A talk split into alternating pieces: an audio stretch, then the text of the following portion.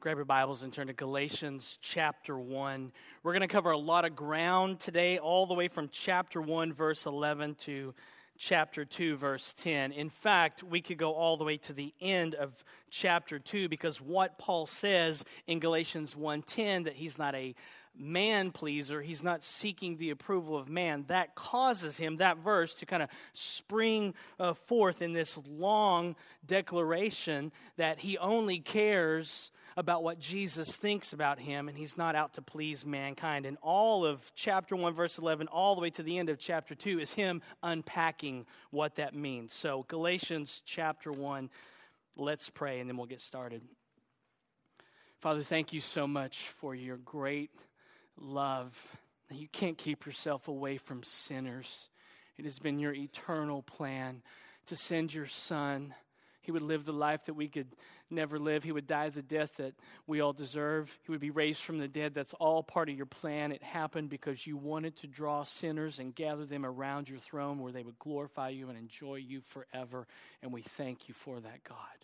Now we ask you, in line with David in Psalm 43, would you send out your light and your truth? Let them lead us to the altar of God to God our exceeding joy.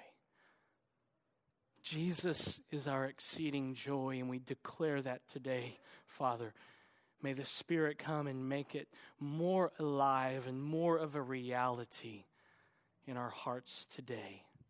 May we see Jesus and behold Him and be starstruck with Him today, we ask. In His name, by the power of the Spirit, for your glory. Amen. I said two weeks ago that we are glory thieves because we're sinners. We want the glory that's only due God. And that's evidence in our life because oftentimes we want the focus to be on us.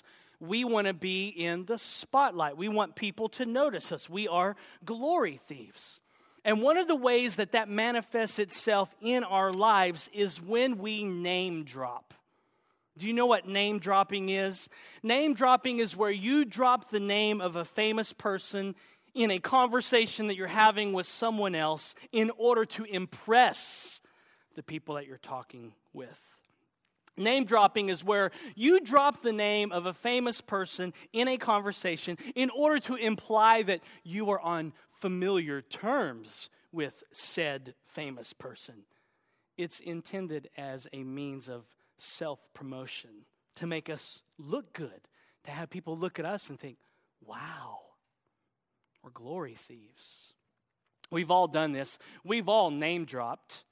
You're talking with someone and you drop some fa- famous person's name into the conversation in order to impress them. You talk about how you know them or how you met them or how you saw them. Sadly, though, it never impresses anyone, does it? We all love to name drop, but we can smell it 10 miles away when somebody else does it, and we hate it. We love to name drop, but we can't stand it when other people do it. So, in the vein of Paul boasting, as he does in Second Corinthians, he boasts to the Corinthian church. He doesn't want to boast, they value boasting, but he says, permit me to boast here, even though he doesn't want to do that. In the vein of Paul boasting to the Corinthians, in that same vein, will you allow me to name drop for a moment? I really, honestly, truly don't want to do this. I hate this. I will embarrass myself and name drop this morning to make my point. Please bear with me. Do not be impressed, okay? And some of you won't be impressed, and I'm okay with that. Don't be impressed with what I'm about to do. But this is what name dropping looks like. I worked in Hollywood in the lighting industry with my father in law. I've met famous actors and musicians through that process.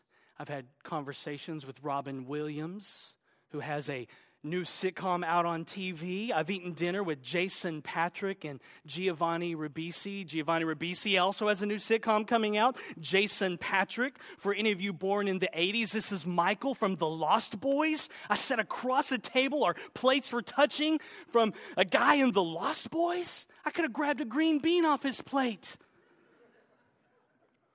I've worked with and was an extra in a movie and had conversations on the set with Ben Stiller.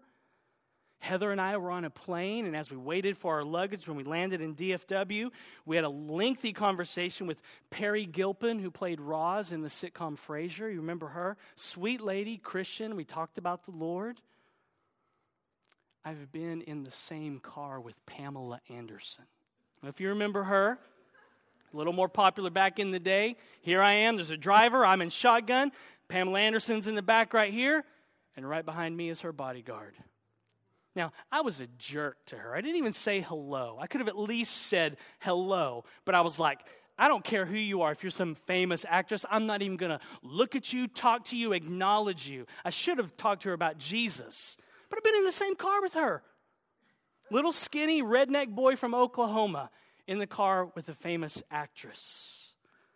I've worked with Danny DeVito, David Spade, Martin Sheen, Drew Carey, Joey Ramone of the Ramones, if you know him, if you like them, and Lindsay Lohan. I sat around a fire in a house with Faith Hill and Tim McGraw working on one of their music videos. I've done lighting for and hung out with musicians like Ben Folds, Puff Daddy, P. Diddy, whatever he's called now, Slash from Guns N' Roses, Busta Rhymes, Ice T, Dr. Dre. In Starbucks, I made countless drinks for famous people. I know famous Christian celebrities.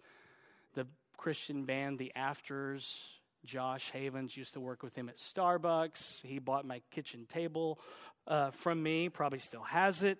He's a good friend.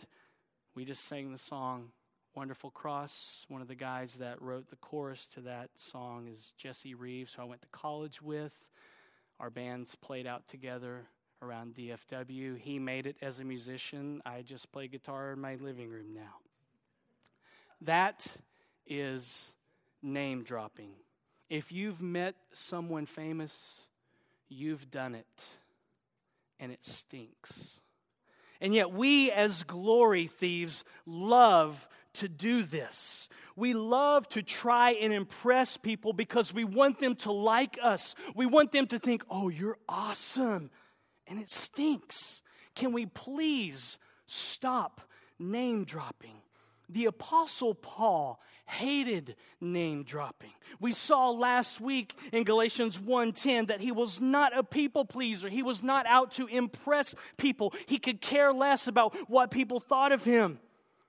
How did Paul view other human beings? He says in 2 Corinthians 5:16, "From now on therefore we regard no one according to the flesh." It means when I look at someone, I don't care who they are, how famous they are, what they've done, I don't see them as that. I just see them as a broken, rebellious sinner who desperately needs the Redeemer named Jesus Christ. Paul didn't care if you were a famous musician, actor, politician, you were just like the regular guy down the street. What Paul will teach us today is this be overwhelmed that you know Jesus be flabbergasted that you, Christian, know the eternal Son of God. You see, Paul has never gotten over the truth that he knows Jesus. If Paul is going to name drop, he's going to name drop the name above all names. If he's going to try to impress people, it will be by talking about Jesus. If Paul is going to drop names, he's going to drop the name of Jesus. Now, he will, of course, drop a few famous apostles' names in today's passage. You can't miss that he does that. But Paul does not do it to impress the Galatian churches. He names name drops in order to explain why he preaches the real gospel. He does it to show that the gospel that he preaches is the exact same go- gospel that was preached by Peter, James, and John. Now, the Judaizers, you remember, had entered the Galatian churches and were saying that Paul did not preach the real gospel. They thought that he was some rogue apostle who came up with this very easy to believe gospel. Just repent of your sins and trust in Jesus, and that's it. The Judaizers said, No, you can do that, but after they do that, these Gentile believers must come back under the Mosaic law. They must be circumcised and adhere to the ceremonial and civil aspects of the Mosaic law. So Paul counters them by showing that he is connected with the historic apostolic gospel that was preached by other apostles. Look at verse 11. Hear the word of the Lord. For I would have you know, brothers, that the gospel that was preached by me is not man's gospel. For I did not receive it from any man, nor was I taught it, but I received it through a revelation of Jesus Christ. For you have heard of my former life in Judaism, how I persecuted the church of God violently and tried to destroy it.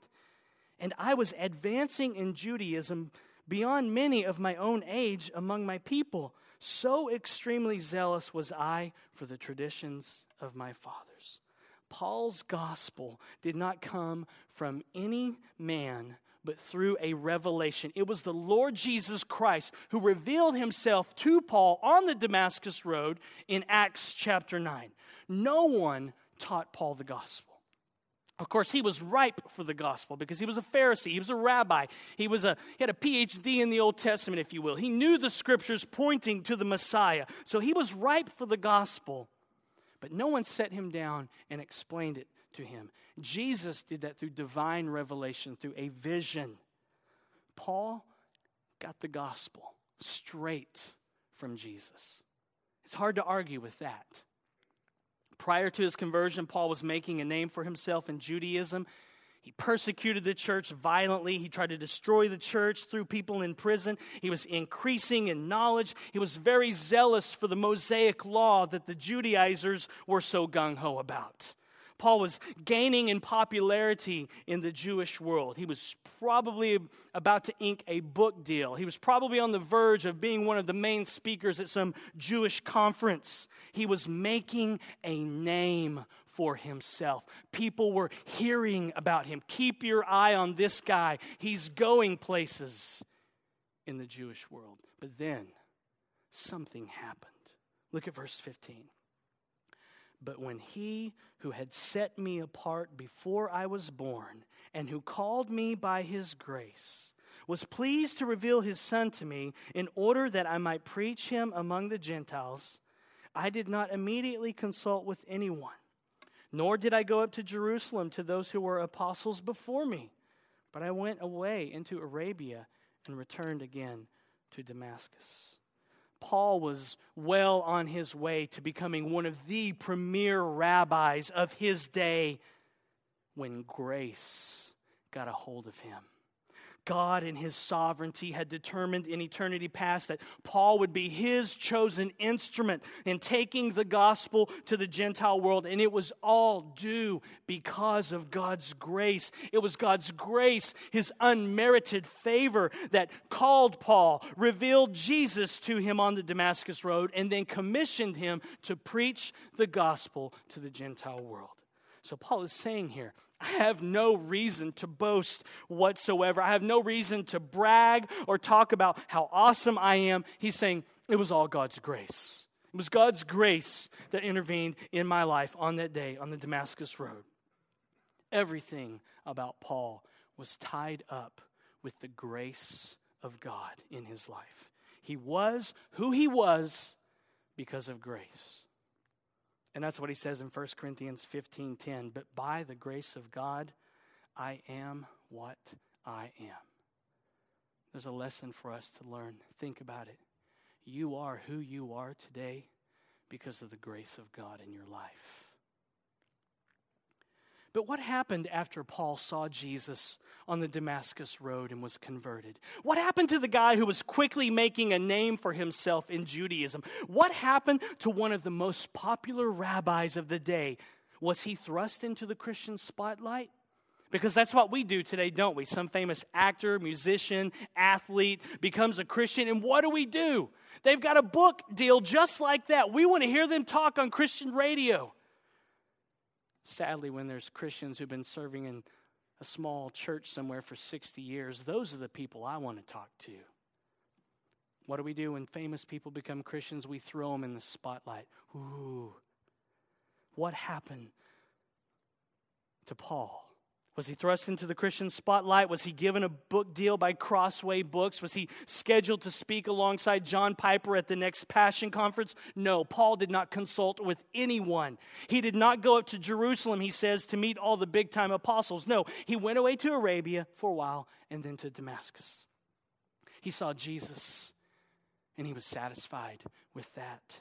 He went from being a somebody, the next big thing in Judaism to laying low and probably cleaning toilets in his local church and serving and listening to little kids recite verses at Awana on Wednesday night. In other words, Paul was not out to make a name for himself. How does the next big thing in Judaism leave all that and just lay low? It was Jesus. Paul saw Jesus. Paul learned that he didn't have to try and perform for God. Paul learned that he had been credited with the perfect righteousness of Jesus. Paul learned that he had the full affection of the holy triune God of the universe. Paul knew that he was blameless in God's eyes because of Jesus. Paul knew that he had God's favor, so he didn't need anybody else's. Paul was content in knowing that he had God's favor he didn't have to try and win man's favor. If Paul would have given a rare interview back then by some Christian radio station and they asked him, What advice would you give to Christians? I think Paul would have said, Be overwhelmed that you know Jesus. See, it doesn't matter if people know who you are. It doesn't matter if you have a thousand friends on Facebook or if you've met some famous person. If you know Jesus, be overwhelmed with that.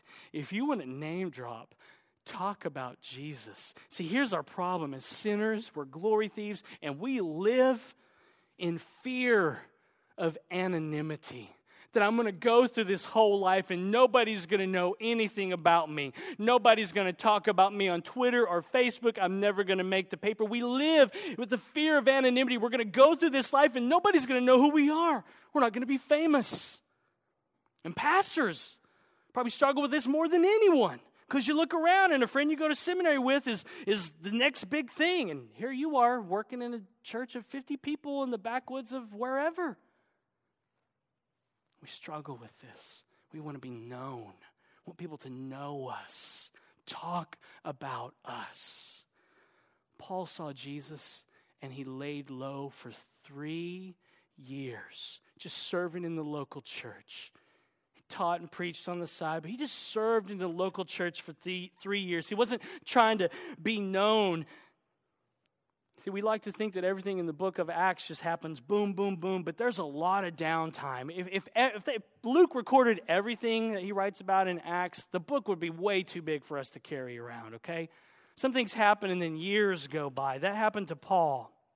He got saved, and then he went and he laid low and he served in the local church for three years. He did not embark on a mission to become famous or to be known by people. Look at verse 18. Then, after three years, three years of cleaning toilets, three years of vacuuming and picking up trash and serving in Awana, helping out with the youth group, then, after three years, I went up to Jerusalem to visit Cephas, that's Peter, and remained with him 15 days.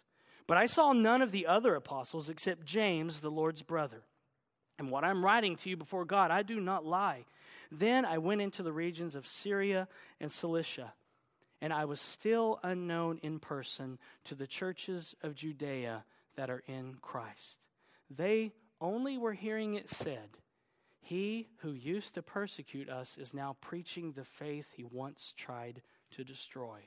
And they glorified God because of me. After three years of serving in the local church and probably preaching and teaching some, Paul finally, after three years, went to see the apostle Peter in Jerusalem. He says, I stayed 15 days and I saw none of the other famous, well known apostles. except James, the Lord's brother. Then he said, I went into Syria and Cilicia and went into hiding. At this point, word was spreading that Paul had become a Christian. People were talking about him. But he says, I wasn't known in any of the churches. They were just hearing about me. But what Paul says in verse 24 is crucial to understand to get an insight into his mind. He says in verse 24, and they glorified God because of me. Paul's purpose in life was to bring glory to Jesus. He was not out to make a name for himself, he was not trying to steal God's glory. Paul was not lining up speaking gigs at churches where he could sell his books and sign autographs in the lobby after the service. He just rejoiced that people were glorifying God because of the grace of God in his life. Now look at chapter 2, verses 1 and 2. Then, after 14 years, I went up again to Jerusalem with Barnabas, taking Titus along with me. I went up because of a revelation and set before them, though privately, before those who seemed influential, I set before them the gospel that I proclaim among the Gentiles in order to make sure I was not running or had not run in vain. Paul then waited 14 years before he went to Jerusalem. See what's happening here? He spent 14 years serving and preaching, teaching, but he wasn't trying to get book deals. He wasn't trying to be the next R.C. Sproul. He wasn't trying to get in line with the must have conference speakers. In fact, the whole reason he even went up to Jerusalem to see Peter, he says, because of a revelation in verse 2, because Jesus in a vision told Paul to go to Jerusalem and talk about the gospel with the Jerusalem leaders. That's the whole reason he went, because Jesus said, I want you to go to Jerusalem. And when Jesus tells you to go to Jerusalem, what do you do? You go to Jerusalem.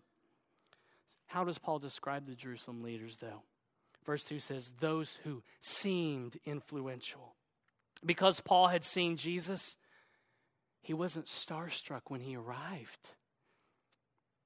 Paul didn't show up and see the apostle Peter and turn and look at his friends Barnabas and Titus who were with him and say, OMG, it's Peter. He walked with Jesus for three years. He walked on water for a little bit, and Jesus was right there. He preached to thousands at Pentecost. Hey, Peter, will you sign my Bible? Can I take a picture with you? Titus, go upload this picture to Facebook and make sure you tag Peter in it. Paul was not starstruck.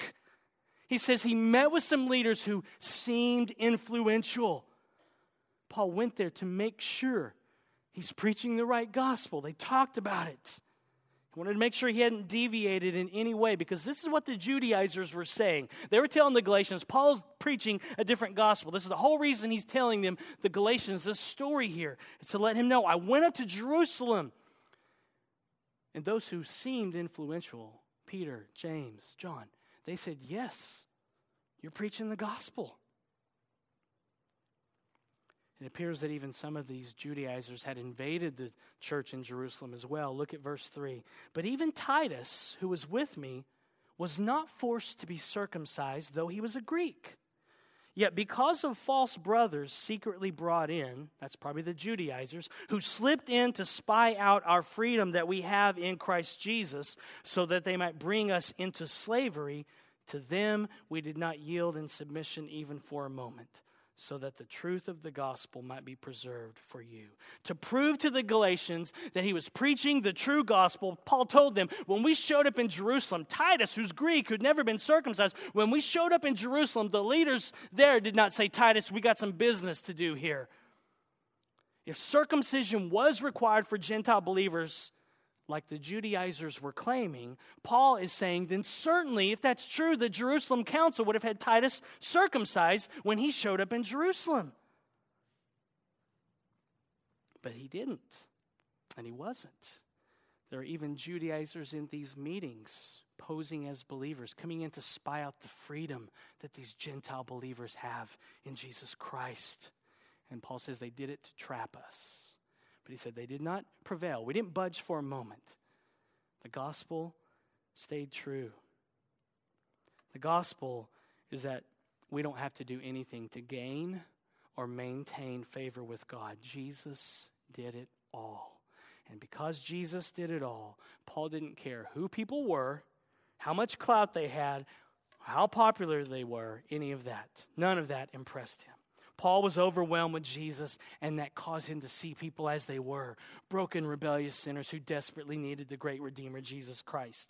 Now, notice again that Paul doesn't get worked up over getting to meet with the famous apostles. Okay, look at verse 6. And from those who seemed to be influential, what they were makes no difference to me. God shows no partiality. Those, I say, who seemed influential added nothing to me.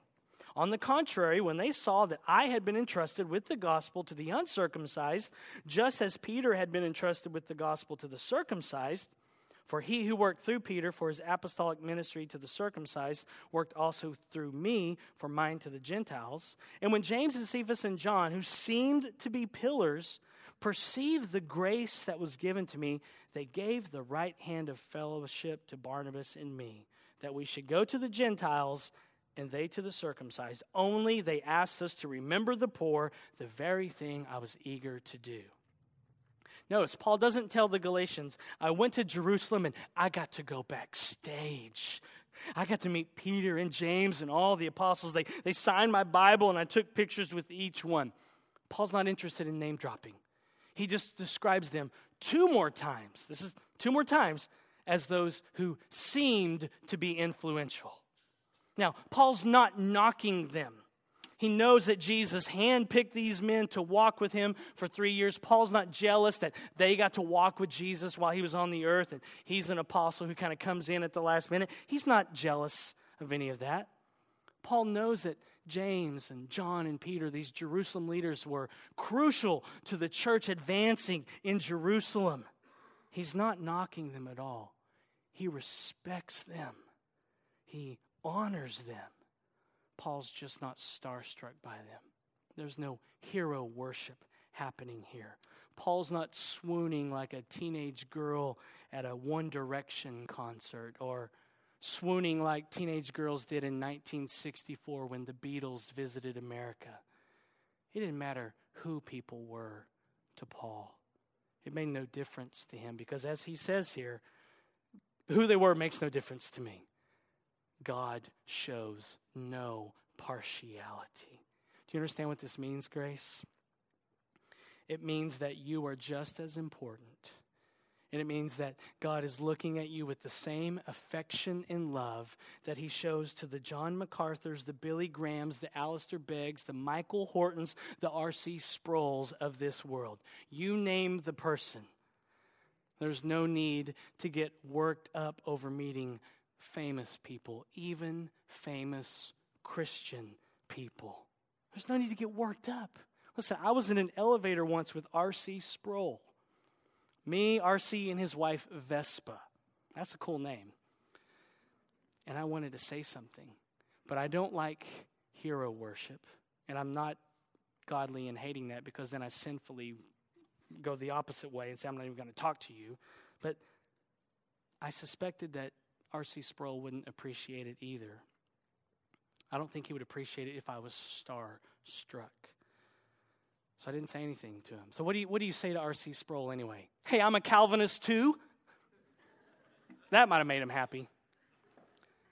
I could have thanked him for the impact that his ministry has had on my life, but in the end, he's just a man like me.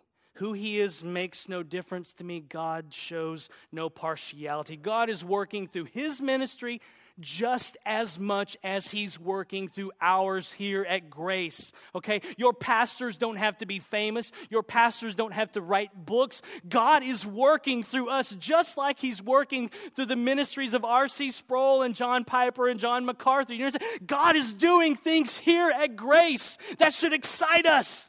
He shows no partiality. He works through each expression of the local of church to extend his kingdom into this world. We don't have to be famous. People don't have to know about Grace Baptist Church, Santa Maria, for us to do anything in this world. He is working right now. There's no need to get worked up because we know somebody famous or because Grace Baptist Church is listed as one of the fastest growing churches in America. We're not, by the way. I just got the magazine last week. Yeah, we're not on that list. You want to know what the cure for hero worship is? Do you want to know what the cure for name dropping is? Do you want to know what the cure for being starstruck is? Be overwhelmed that you know Jesus. That seems to be the heartbeat of Paul. Paul says that those who seemed influential added nothing to his gospel. The Jerusalem leaders recognized that Paul was called to take the gospel to the Gentiles and Peter was called to take the gospel to the Jews. But it was the same God that worked through both men. It didn't matter who had more likes on their official Facebook page. It didn't matter if Peter had written six more books than Paul. It didn't matter if Paul was speaking at the Ligonier National Conference. None of that mattered. It was God working through each man as he preached the gospel. They were finite men being used by the infinite God of the universe. Paul's armpits stunk just as bad as Peter's. Peter had bed breath when he woke up in the morning just as much as Paul, but it was God working through both men, and that is what mattered. But Paul's not ready to get off his soapbox yet. Neither am I. So let's look at verse 9. And when James and Cephas, that's Peter, and John, who seemed to be pillars, when they perceived the grace that was given to me, they gave the right hand of fellowship to Barnabas and me that we should go to the Gentiles and they to the circumcised. Only they asked us to remember the poor, the very thing I was eager to do. Well, apparently, Paul, you're not reading Christianity today because you know who these guys are? Peter, John, James. Apparently, Paul wasn't following the right people on Twitter. Apparently, Paul wasn't reading the right blogs and listening to the right podcasts. Otherwise, he would have known that James and John and Pe- Peter were a pretty big deal. Well, of course, Paul knew who they were. How does he describe them? He says, those who seemed to be pillars. Obviously, Paul knew them. He'd already gone up to Jerusalem and hung out with Peter for 15 days. He knew they had some authority and that they were influential in the church, but Paul is just not caught up in being starstruck.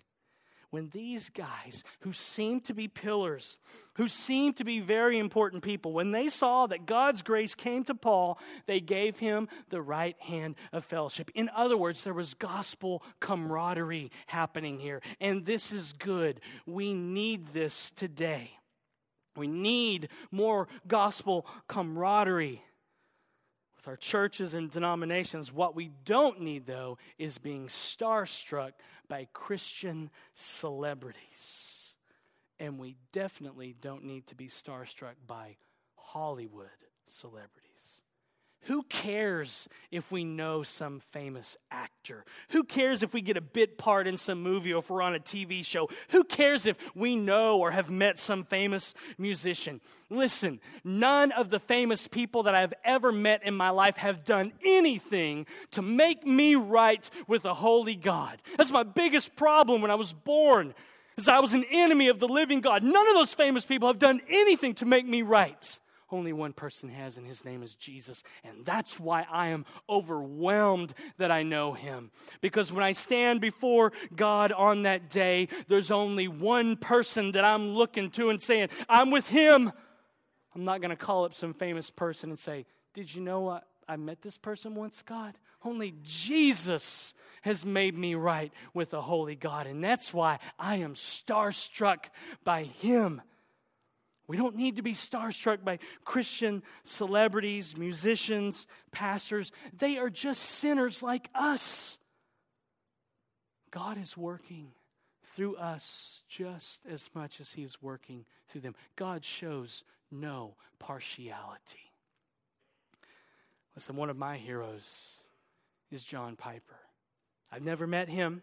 I have the highest esteem for the man. He has helped me tremendously to understand the Bible. I'm indebted to him, but I've never met him.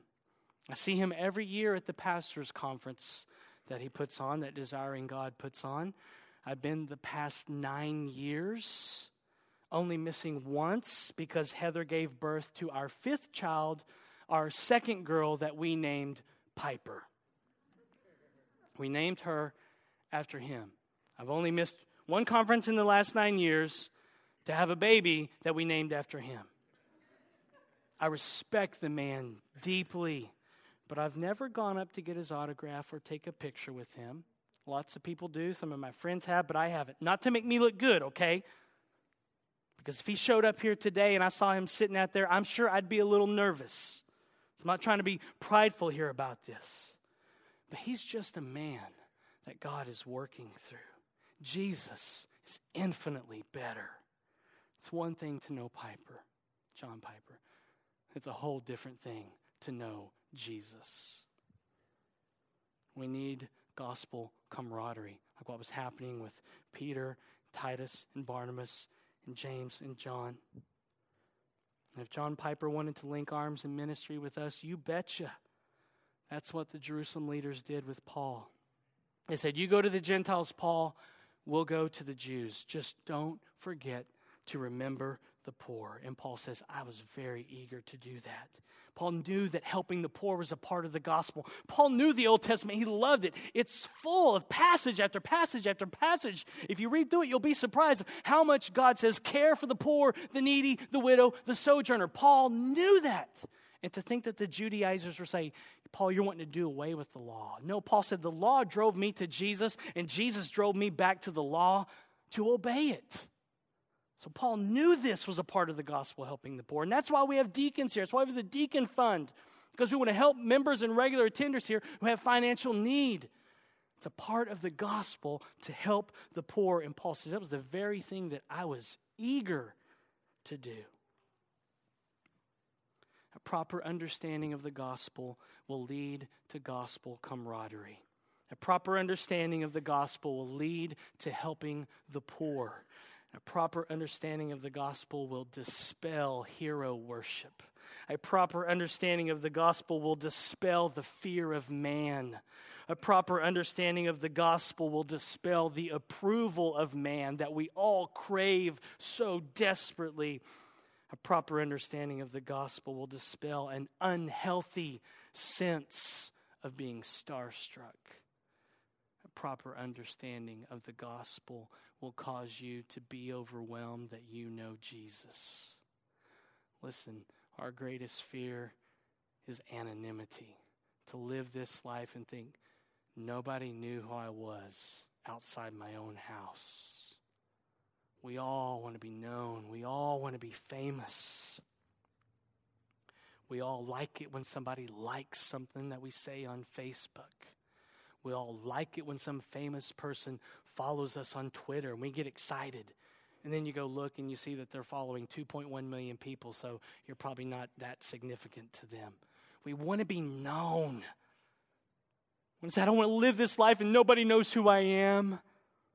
The fear of anonymity. Paul laid low for three years and 14 years, just serving in the local church, giving his life away in the local church saying no to the book deals, no to the Christian radio interview, no to speaking at the conferences. Why? Because he was overwhelmed that he knew Jesus. And the only way that we'll get over the fear of anonymity is when we remember that we know and we are known by Jesus Christ. Let's pray. Father, we were singing that you're beautiful. But we also were singing how the things of this world charm us most. How gracious and merciful you are to us when we love the things of this world, all the shiny, sparkly, glittery things that we ooh and ah over, and yet your Son is standing there in radiant glory an expression of the triune God, and we turn away because we like finite human beings and because we crave their approval. And we have your approval if we're your sons and daughters. How odd that must strike angels. You're sovereign, you're not startled by it, but I know it breaks your heart. Forgive us. Open our eyes to see how beautiful your son is. May we be starstruck by him. May we be mesmerized by him. May we be flabbergasted that he would call us his own. Oh God, help us to be overwhelmed that we know Jesus. We ask this in his name for his glory. Amen.